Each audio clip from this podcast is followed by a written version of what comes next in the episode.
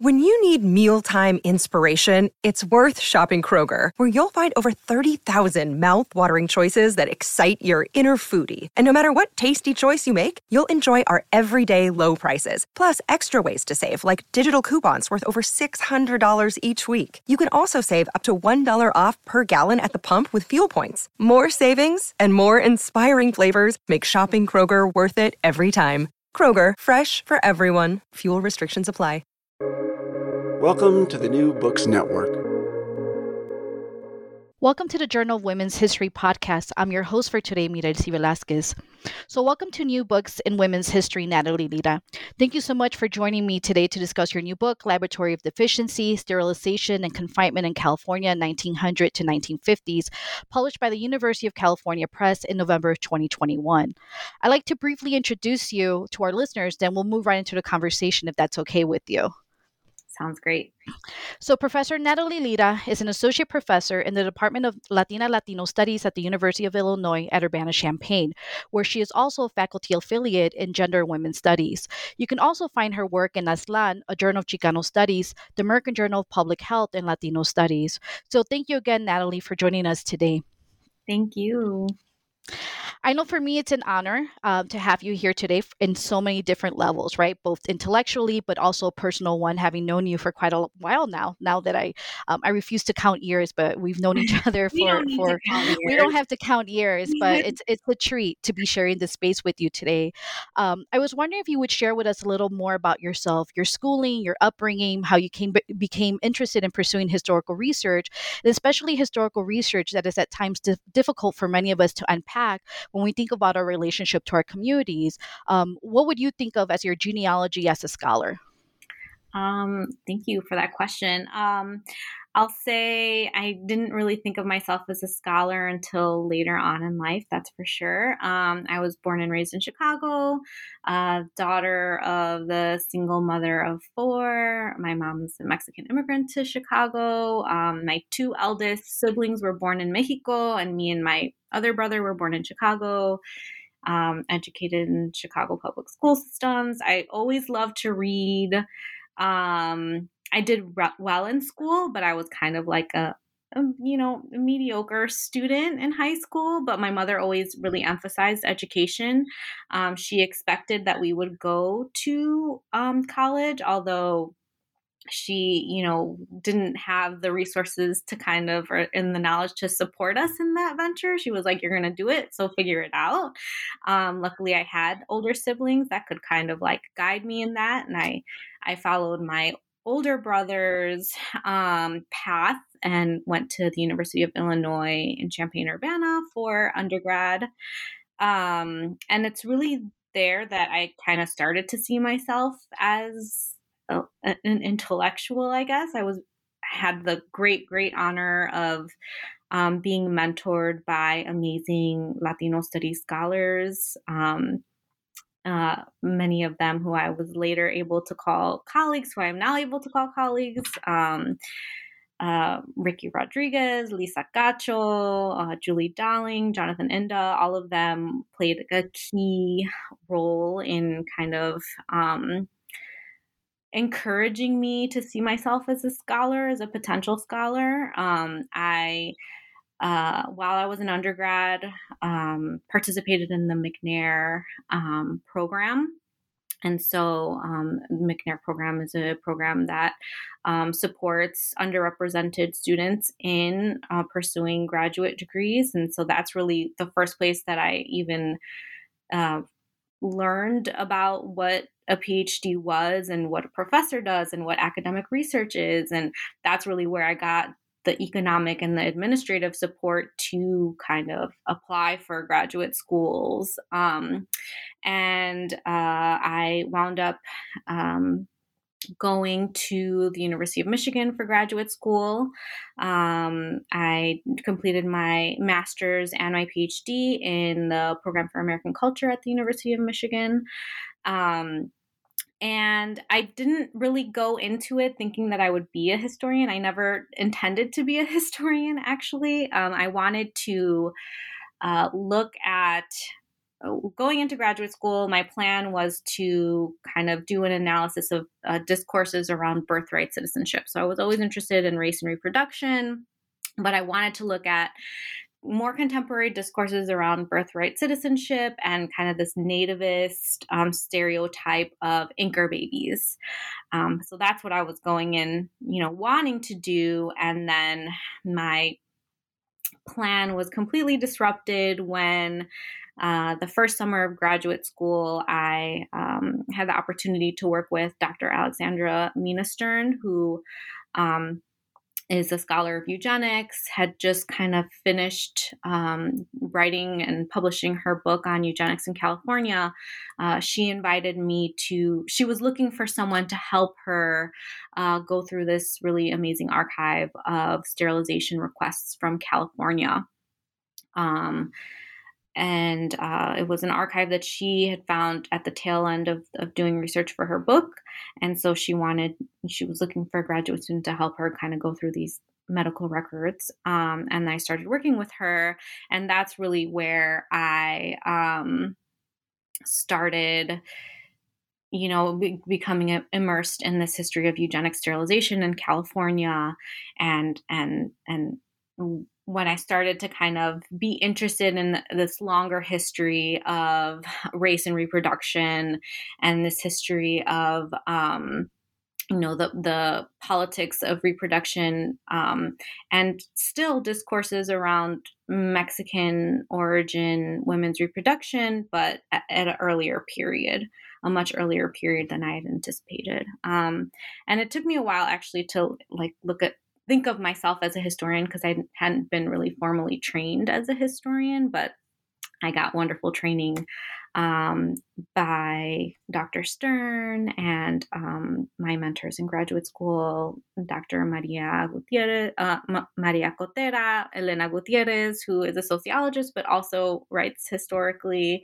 as well. Um, and and yeah, that's kind of how I came to to be um, interested in the history of race and reproduction and to kind of um, you know write and think about this history of eugenics and eugenic sterilization you know, it's interesting because I'm also someone that considers themselves uh, an accidental historian, right? And so I think about how, um, kind of like bringing us into talking about your book, right? How the opportunities and the conversations and the support that we have from our communities and from our families, and then from scholars that have also had to navigate these spaces, help us to help push us into these conversations, right?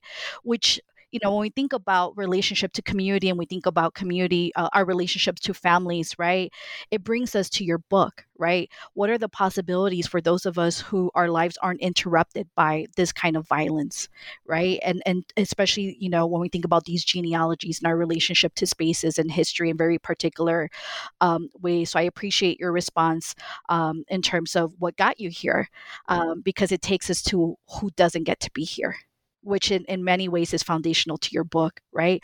I wonder if you can then um, move us a little further um, to talking about, you know, you talked a little bit about how you got to writing about reproductive justice, right? But where do you see your book fitting into this larger historiography, right? Especially, you know, um, conversations around how you came to the subject of, Pacific colony, which for many of us, even for those of us who do write or have experience, you know, talking and engaging with these conversations, it's a new topic, it's a new space to kind of um, not just historicize but kind of re uh, remember if if we can think about it in that way. So how did how did you get um, to Pacific Colony? Yeah, so um, I I got interested in this particular um, institution through my interactions with this eugenic sterilization archive. Um, and so again, you know, going into graduate school, I I was of course influenced by you know the reproductive justice scholars that we all know and love. You know, Elena Gutierrez, Dorothy Roberts, Rickie Solinger, who you know now that I think about it, like while a lot of them were writing about some contemporary issues their work is also extremely embedded in history, right? And I think part of the reproductive justice um, framework um, an integral part of the reproductive justice framework is an assertion that um, history matters for understanding why um, people's reproductive experiences are different. Um, and so, you know, the, I came to um, Pacific Colony through looking at these sterilization requests and like i already had an interest of course in the experiences of latinas in particular. Um, and so when i first started going through this, the sterilization requests you know i was working with dr stern and our our initial um, you know goal um, because to, to kind of put this into context, right? California is the state that performed the most sterilizations in the country, right? Approximately 20,000 people were sterilized. And the archive that Dr. Stern found was um, basically the sterilization requests for approximately 20,000 people. So it's a gigantic um, trove of records that were held on, I think it was um, about 13 microfilm reels. And so, you know, of course, we weren't going to go through, I, I, one graduate student, wasn't going to be able to go through all of these tens of thousands of records in one summer. And so, the first thing that we wanted to do, given my interests and given her interests, was to kind of confirm what historians had already been hypothesizing, which is that California's eugenic sterilization program um, was targeting um, Mexican origin women. So, given the racial landscape, the racist landscape of California at the time, given the racism embedded in a lot of um, eugenic policies, which are things that historians were already writing about, folks that were, you know, talking uh, that have written about eugenic sterilization in the past kind of articulated this hypothesis, but hadn't really had kind of data or records to prove this, right? And since we had these sterilization records, one of the first things that we wanted to do was kind of see if we could prove this claim, right? That Mexican origin women were targeted disproportionately for sterilization in California.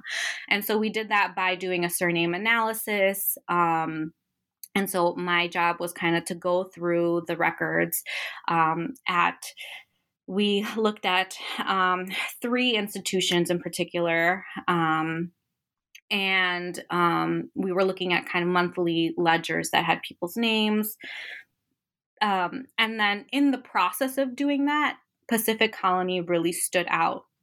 Like it was clear in doing that surname analysis that something was going on in this institution um, with specifically young, mostly teenage Mexican origin women and men, right? I was seeing a lot of young um, Mexican American, actually born in the United States. A lot, a lot of them born in California.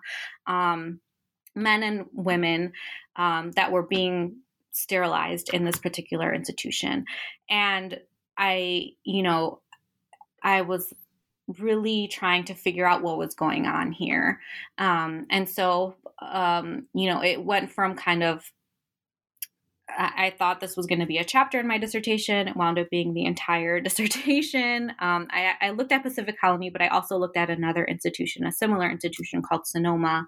Um, and I, I, I, worked mostly with the sterilization requests for my dissertation. And then when I was, you know, working on the book, I really expanded um, my um, research to to try and understand what was going on in Pacific Colony in particular, because again, it seemed to be a very um, an exemplar in the state for kind of the racist and ableist and classist um, gendered dynamics at play in in the eugenic sterilization program. Um, and I, you know, I tried to find um, information on the institution, and I, there wasn't very much. I, I found maybe a, um, you know, one historical kind of article on Pacific Colony, and then the rest of the information came from studies um, of people, um, master's students in education and social work, um, in psychology, students that were doing their research in Pacific Colony. Um, so they would go do their research at Pacific Colony and kind of give a history of the institution. So that's kind of how I learned a little bit about the history of the institution, and then, and then I I um, got a lot of information also from like legislative hearings, so arguments made about why Pacific Colony need to be to exist and why it should be established. And so from there, I kind of pieced together this history of Pacific Colony and, um, you know, uh, tried to figure out um, in more depth the the demographics of the institution, both in terms of sterilization, but also admission, um, and then also like what it was like to be institutionalized, right? How people arrived to the institution and what their experiences were like being confined in the institution and how people dealt with confinement um, and sterilization. You know, there's a way in which um, reading it, well, it, reading it was it's such a rich book, right? In the way in which you go into detail around framing personal stories, right, of these individuals, right, for the folks that you could name, right, because of the records.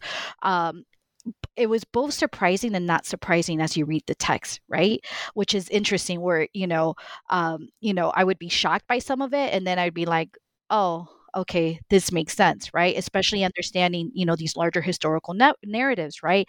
And you remind us of that in the introduction, right? That it's important to contextualize the particular moment in which these historical processes take place in order to really understand the intentionality and consequences of the ways, in the ways that bodily difference and capacity were ascribed meaning into Mexican, uh, Mexican and Mexican American men and women, right, in California, which I'm I can't remember reading um, this type of history that also frames around Mexican American men's bodies in a very, you know, um, complicated way, right? Because when we think about the history of sterilization, we usually ascribe that history to women's bodies, right?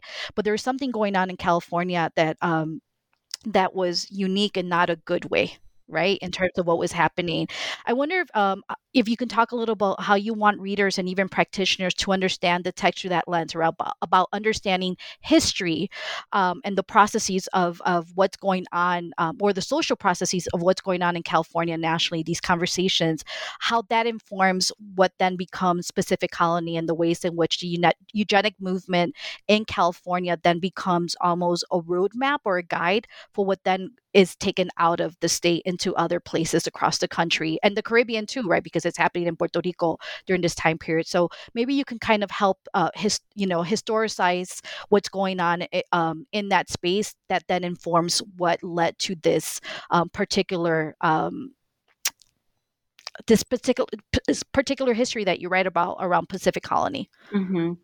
Yeah, I think like I think what's really important for people to understand is like eugenics. I think eugenics gets um, a lot of times understandably people will kind of think of it as kind of like a flashpoint um, in the timeline and of course historians have argued that like eugenics there isn't like a strict end to eugenics right the eugenic ideas continue but when i was doing the research i found that also like you know, eugenics was really successful because it built on already existing and, and very long held um, racial, gendered, class, and disability biases, right? Like the kind of the the the ingredients for eugenics to be successful um, were already there, um, and so uh, actually, like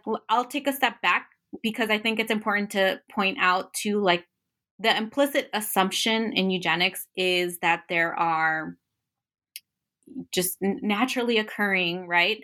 That there are individuals and populations that are inherently inferior and defective, and then there are inv- individuals and populations that are inherently superior.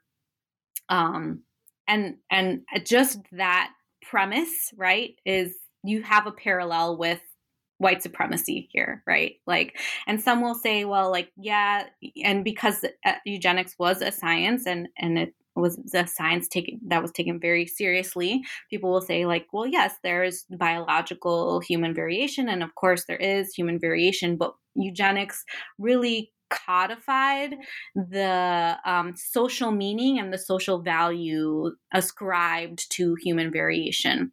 And so this is kind of like the policy side of eugenics, right? Saying that it's not just that there's this difference that we can classify as inferior and superior, but that these differences have social implications, right? And that inferior and defective people, it's not that they just kind of need extra support, but that they're a social threat um, and they're a drain to society and they are you know they you know biologizing large social problems right? Um, that poverty that immorality that crime all of these so- social problems that humanitarians and uh, you know all these people want to um, address that these things are caused by inferior and defective individuals. And because the source of social ills becomes people's bodies and their biology, that means that social interventions and policies need to need to affect the body, right? And so biological interventions like sterilization, like confinement, and like imprisonment become necessary, right? And they become justified. And so reproductive control um, you know becomes a, the, legitimate project of the state. Um, and that you know is legitimized by the supreme court in the 1920s with buck v. Bell which is the supreme court case that makes um, compulsory sterilization um, permissible. Um, and and the key line is that it's permissible for the health of the individual and society right? So as long as there is like a, a societal rationale then it's permissible for the state to act in this way, right? And so it's a broad framework that is novel in the sense that it, you know, is is um you know is mobilizing science and and and um, these new scientific um, methods like statistics and genetics and things like that but it's actually repeating kind of racism, right? It's repeating arguments of uh, already existing arguments about white supremacy. It's repeating um, arguments that back different colonial projects. And so, you know, this broad framework of eugenics fits in the racism, classism, sexism, and ableism of the late 19th and 20th century. That's why it takes off um, for a lot of people, right? There were there are naysayers, right? There were scientists that were like, "This science is faulty," right? There were people that were against it, but it becomes popular because if we think nationally, we have post Civil War, um, Jim Crow segregation, um, continued colonial projects. Uh, of displacement of Native folks, um, influx of immigrants from less desirable countries, read, you know, Southern Eastern Europe, um, Latin America, industrial industrialization, urbanization, labor uprisings.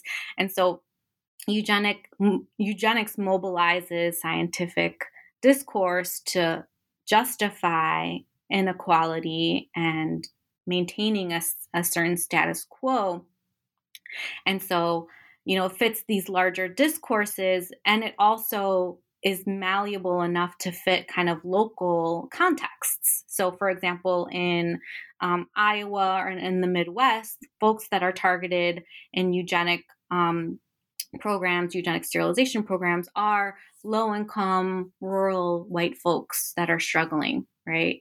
Um, uh, immigrants, European immigrants that are seen as come from less desirable countries, right? And then as as my book kind of shows in California, it fits in this kind of um, um, uh, racist context that um, situates Mexican origin folks as um, like the defective populations, right, um, and the dependent populations. Um, and so, so yeah, it's very it's flexible um, and and and eugenicists are just very um, successful in um, convincing legislatures um, and and different states to invest in these programs, right? And and their argument is convincing. It's like we want to. The only way to help these people is by, you know, preventing them from reproducing. The only way we can better society is by preventing these people from, uh, for you know, further contributing to poverty, crime, immorality, et cetera, et cetera. Um, and yeah, Pacific Colony is like the an exemplar of that. Yeah, framed around these conversations, it's, it's almost like when you when you're reading uh, the narratives within the book, right? Especially from uh, from policymakers, from practitioners, it's around this narrative of care that they convince themselves that they care about these people, right? And so then care becomes um, a framework for them to justify what they're doing, right? Um, and then it's a way in which then care becomes a form of violence, right, within that space. Um, and you know and one of the things that i know that i spend a lot of times uh, a lot of time discussing with my own students in particular around the possible methodological interventions of their research right which is something that weighs on me as well with my scholarship is the potential impact that our work can have right good or bad on larger communities. And across your text you remind us of the investment by scholarly entities right individuals institutions and you name these institutions you name these individuals who um, are complicit in what's happening right who are active participants in supporting and framing the policies and narratives that then led to the sterilization to cl- of close to 20,000 individuals in a matter of decades, right? Um, their complicity was astounding, right? And I mentioned earlier, yet it wasn't surprising, especially um, how you just kind of um, historicize what's happening, um, not just in California, but nationally during that particular moment, it's not surprising that then the eugenics movement then um, attaches itself within these larger narratives. Can you talk a little more about how much thinking and collaboration went behind the institutionalizing of policies that led both to the incarceration? Because I, you know, it is incarceration, um, even though it's it's it's labeled as um, you know a, a place of care, right? You know, that's what they're kind of framing this, right? But it's still incarceration and the sterilization of Mexican and Mexican American men and women in California, right? Um, which this is a great reminder that it was not, again, no, another reminder that it's not just women, but it's men that are, um, you know, being impacted and targeted within the space, right? So maybe, you know, can you talk a little more about how um, these entities were all collaborating with one another, um, especially scholarly entities and institutions that then led to um, you know the harm and the violence um, that was occurring within this space.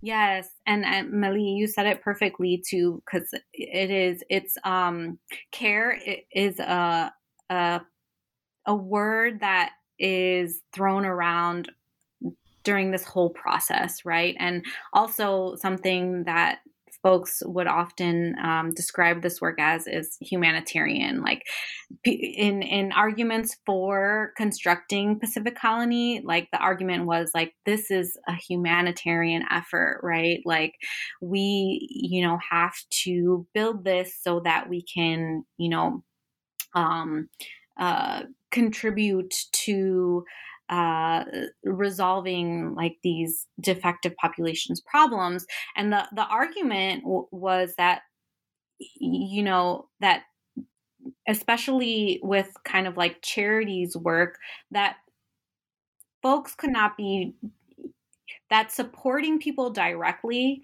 you know giving people giving low income people people who are struggling financial support was contributing to dependency and delinquency. same same arguments we hear today, right? Like that that giving people money, you know, helping people survive poverty, that's not going to, you know, that's just going to create more poverty somehow, right? Um, and that instead of putting money in people's pockets, giving people money and giving people the support and the resources that they need to survive and, you know, uh, make independent choices about their lives, instead of doing that, we need to pay other people money. We need to pay professionals money, right? We need to pay people who are doing this care work money to manage those people, right? And so it's a shifting of funds. Um, and yeah, I, you know, one of the things that really blew my mind was kind of like in the early phase of doing this research because then later on when i you know learned more things and, and like you said like I, I, was having these reactions that you had too where i was kind of like shocked but then i was like not really. Um, but one of the things that was you know eye-opening was how large of a network um, of people it took to to really make all of this happen right? It took researchers from all different types of fields to um, create a body of knowledge that would support legislation that would convince California legislators to spend money lots and lots of money to buy property and build an institution and not only that but hire you know professionals to staff the institution. Um, and these are folks from you know the field of education from the from the field of um, psychology from field of juvenile um, court systems um, uh, social work and a lot of these are nascent fields too right in the in the progressive era this is when we have like social workers becoming the social the field of social work becoming you know more popular especially among um, uh, middle class white women, right? This is one of the few options that they have um, to to see themselves as professionals. Um, same thing for uh, what becomes like these like eugenic social workers or field workers. Um, uh, the juvenile court system is kind of coming up in the late 19th century. Um, and they're all working, they're all talking to each other and they're all working together. Um, and so, you know, again, getting the institution built required a body of knowledge, um, a local network in California, but also a national network. So, you know, the legislative report that I looked at that was um, put together in support of Pacific Colony had experts in California, but also experts um, in the East Coast and the Midwest, right? Um, staffing the institution, you needed to have um, people to take care of the education department. You needed to have um, folks working in the hospital. You needed to have um, uh, staff that would you know, manage the people that were confined in the institution. You had to have a superintendent, right? Um, and then, of course, you have like the work that it takes to police communities. Um, so, one of the principal ways that young people um, were committed to Pacific Colony was through the juvenile court system.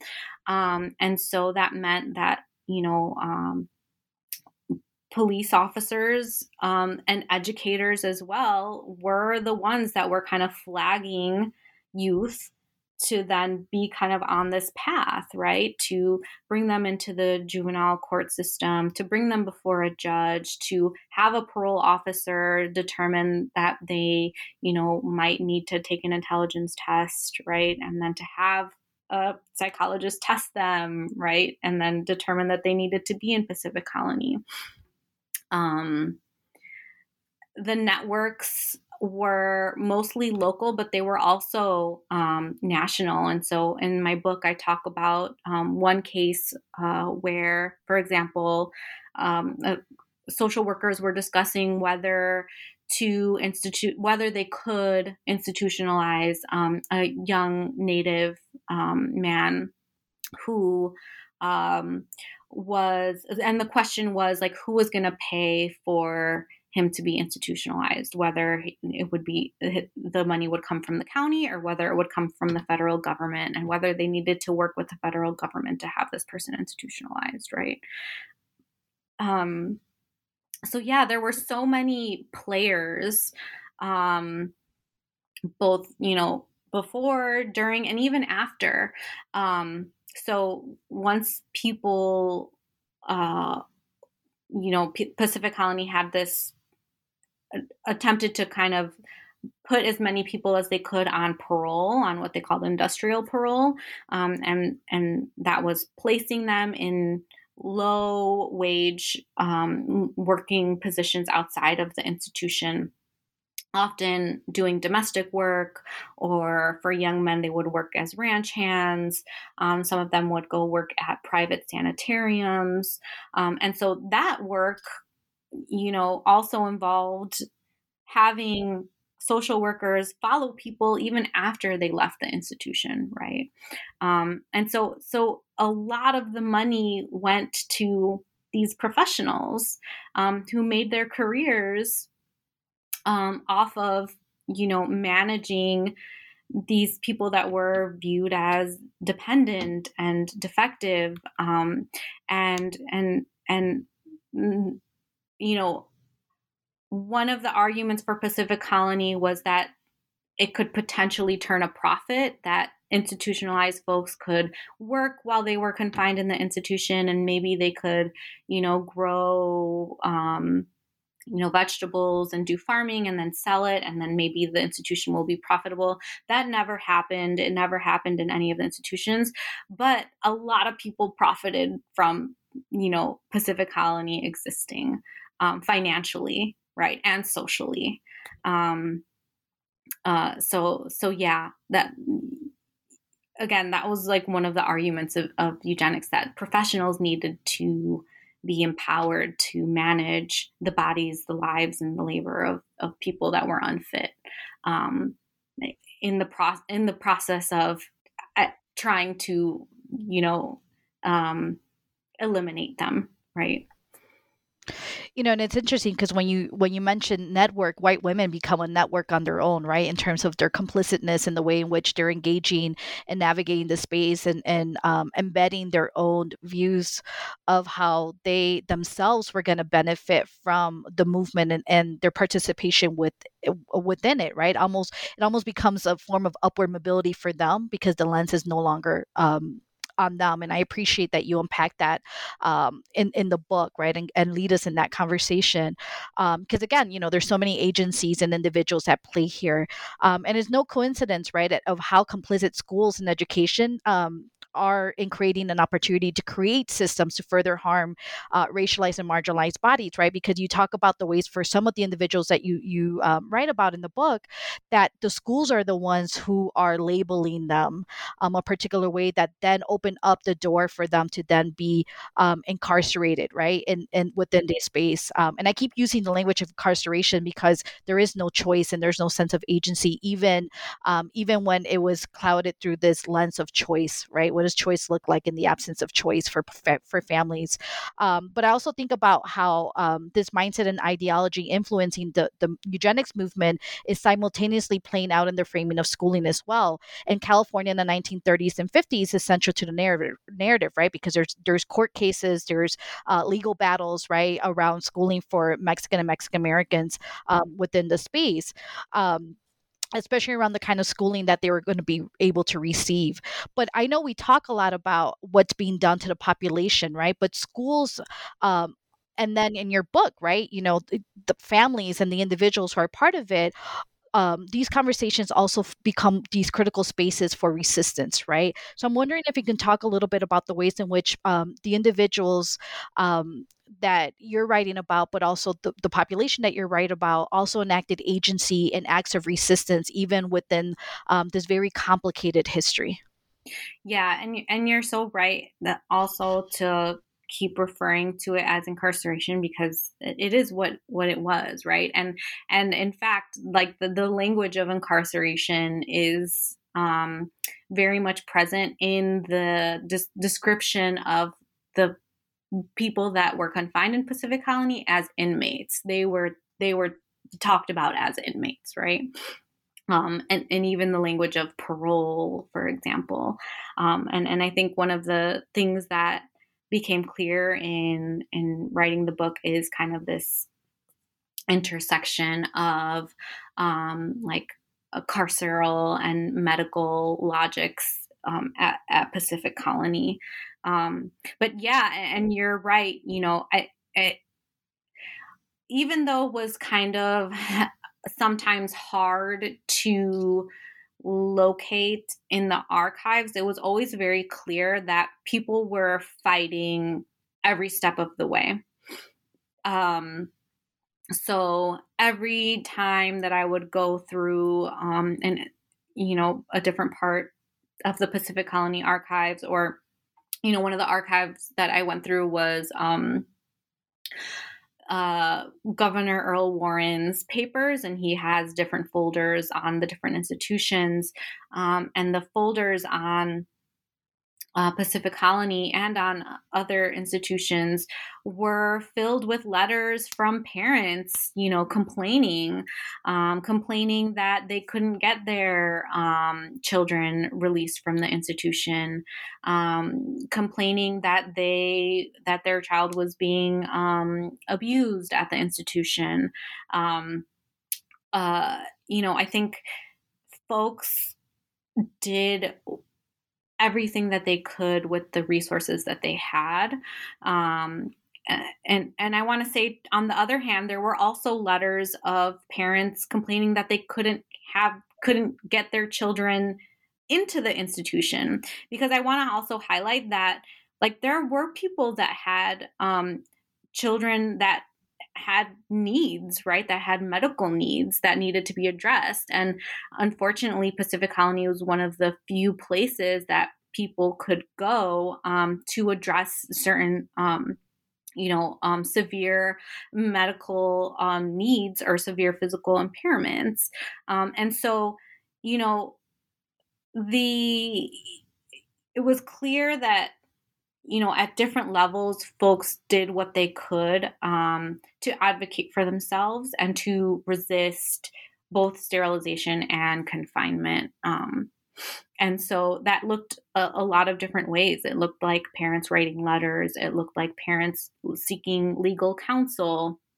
Um, it looked like uh, folks while institutionalized, deciding that they don't want to, um, you know, follow, um, you know, the paid staff's orders, right, and and defying people's orders. Um, it looked like folks uh, escaping the institution altogether. Um, so that's one of the things that I write about in extensively in um, my fourth chapter, the role of escape um, in the institutions and how that was one of the few ways um, that folks could completely um, you know separate themselves from like this overwhelming power that institutional authorities had over them once they were confined in the institution. And that escapes were prevalent and people escaped repeatedly um, and often in groups right that they collaborated together to to escape. Um, and so you know part of it was like looking at uh, thinking broadly about what um, options people had in, in these situations. Um, like for example for parents um, in the process of of being committed to pacific colony you become a ward of the state. Once you become a ward of the state parental authority is non-existent right? Like you you you lose your authority over your child once your child becomes a ward of the state. And so once that happens you know what recourse do you have? Um, once you're institutionalized right you, you you can't make a decision about whether you want to leave or not right? So then what recourse do you have um, and so that's really kind of how I had to think about questions of agency and questions of resistance.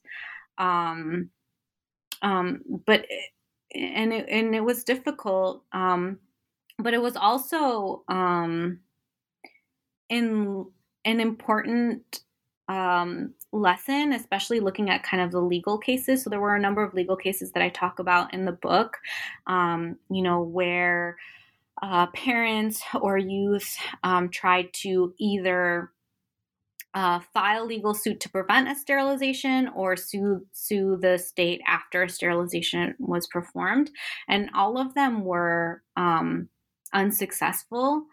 And so, you know, part of that was like re- kind of like a confirmation um, of like assertions that reproductive justice um, scholars um, often make about the efficacy of the legal system in um, you know preserving and furthering people's um, reproductive autonomy right? The fact that like the courts are not effective for everyone right? Um, that particularly, you know, people of color, women of color, um, disabled folks, low income folks cannot rely on the courts to um, help them preserve their reproductive and familial autonomy. Um, and that was really clear. And so, you know, it was kind of like looking at these failed cases, but also like reading in them the fact that you know reading them as evidence of resistance but also as kind of you know further evidence for this argument that reproductive justice scholars make um, over and over again. And the kind of urging that we think beyond um, the legal realm as like the most important realm for finding justice and and progress and all of that you know and that's that's um there there's so much in your book right? But also getting us to think about how resistance is complicated right? Ideas and questions around or how we frame agency is complicated right? But then more so especially for those of us who are navigating these spaces in our research that the archives are complicated spaces too right? And i know it's something that i'm constantly thinking about and kind of engaging with and processing right? That that the stories and lives of dispossessed people the violence of historical and physical erasure what what many of us are confronted with when we enter archives right? Because they weren't created to document our histories. They were created to documenting the harm that our com- our communities encounter in their day-to-day lives right? And and in many ways we archive trauma in the work that we do right? We're haunted by it. We become the ghosts in the archives you know borrowing from eve Tuck's work uh, Saidiya Hartman's work thinking about how we navigate these spaces right?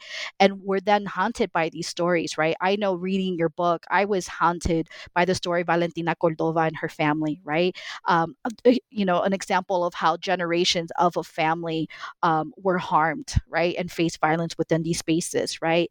Um, and, and even though when we walk out of those rooms, right, when we're doing research, we're not taking any physical boxes with us. We carry that with us when we walk out, and we have to sit with it and process it, right?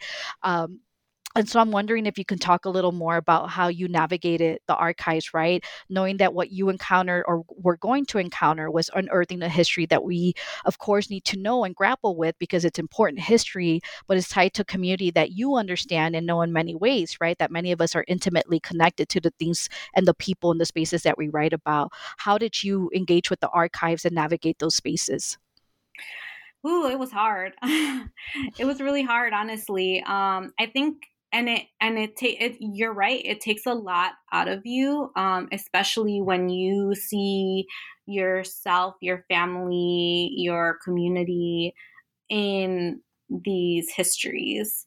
Um, you know a lot of the young people in like reading their lives and reading like the things that happened to them that led them to then be incarcerated in Pacific Colony and then sterilized are things that, you know, my cousins have done right? Like are things that you know it's just like so easy to see your your family and people that you love in these experiences and it's it's really difficult and it does take a toll.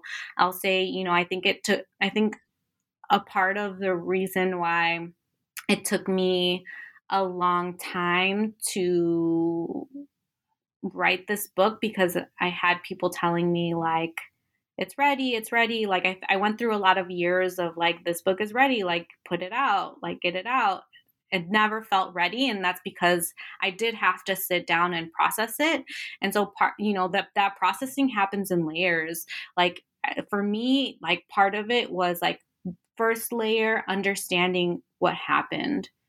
You know, what was Pacific Colony, you know, my like figuring out how to do this history, figuring out like the the the stories, the um the the broader context, the local context, because um, I'm not from California, I'm not from Southern California, and so like figuring that out too, um, and then the next and then and then giving myself some time to breathe because it, it does take an emotional toll um, and then the second part is like deciding what story I wanted to tell in all of this and what was important and who I wanted to be in conversation with.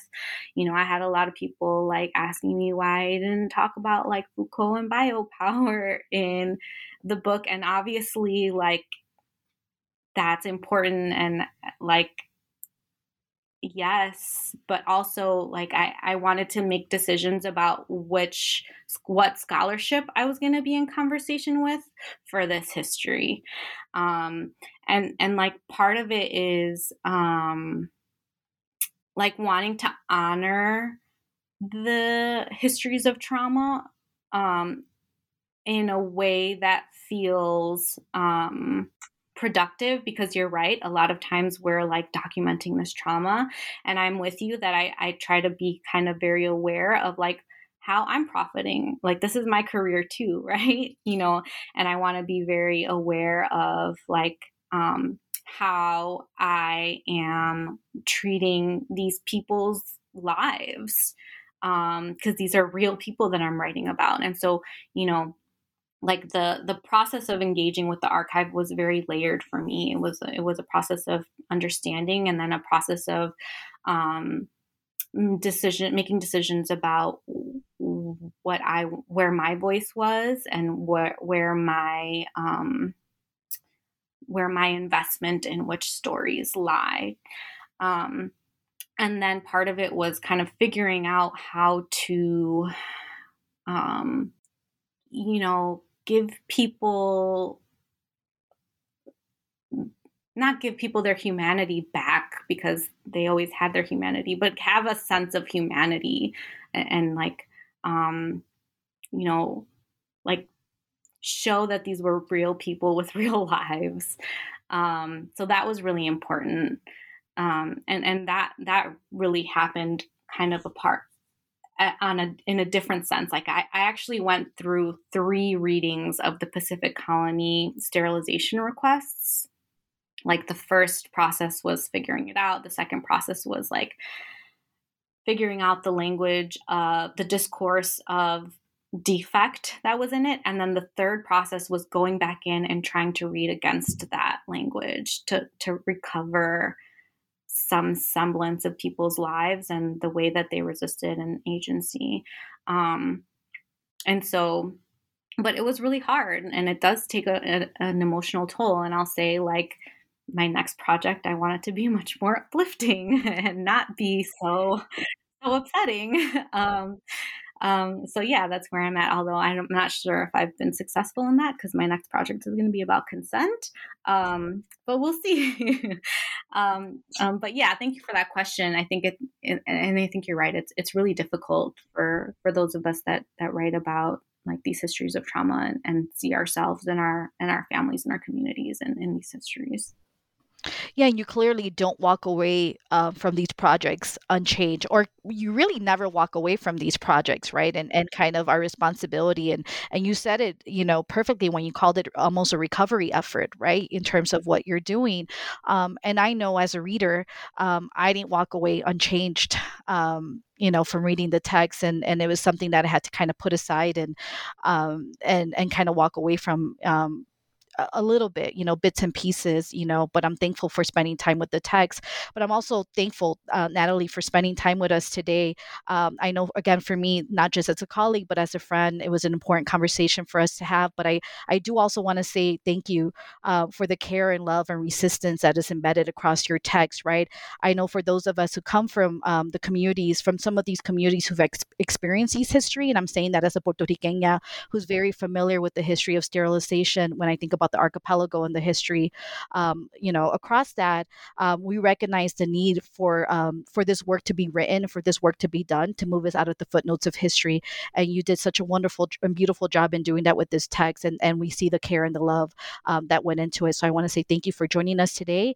Um, and I can't you know, I look forward to seeing what comes next in terms of your scholarship and the work that you're engaging. So thank you again um, to the Journal of, Women's History for allowing us the space and time to be in conversation today. So thank you. Thank you, Melly, so much for this conversation.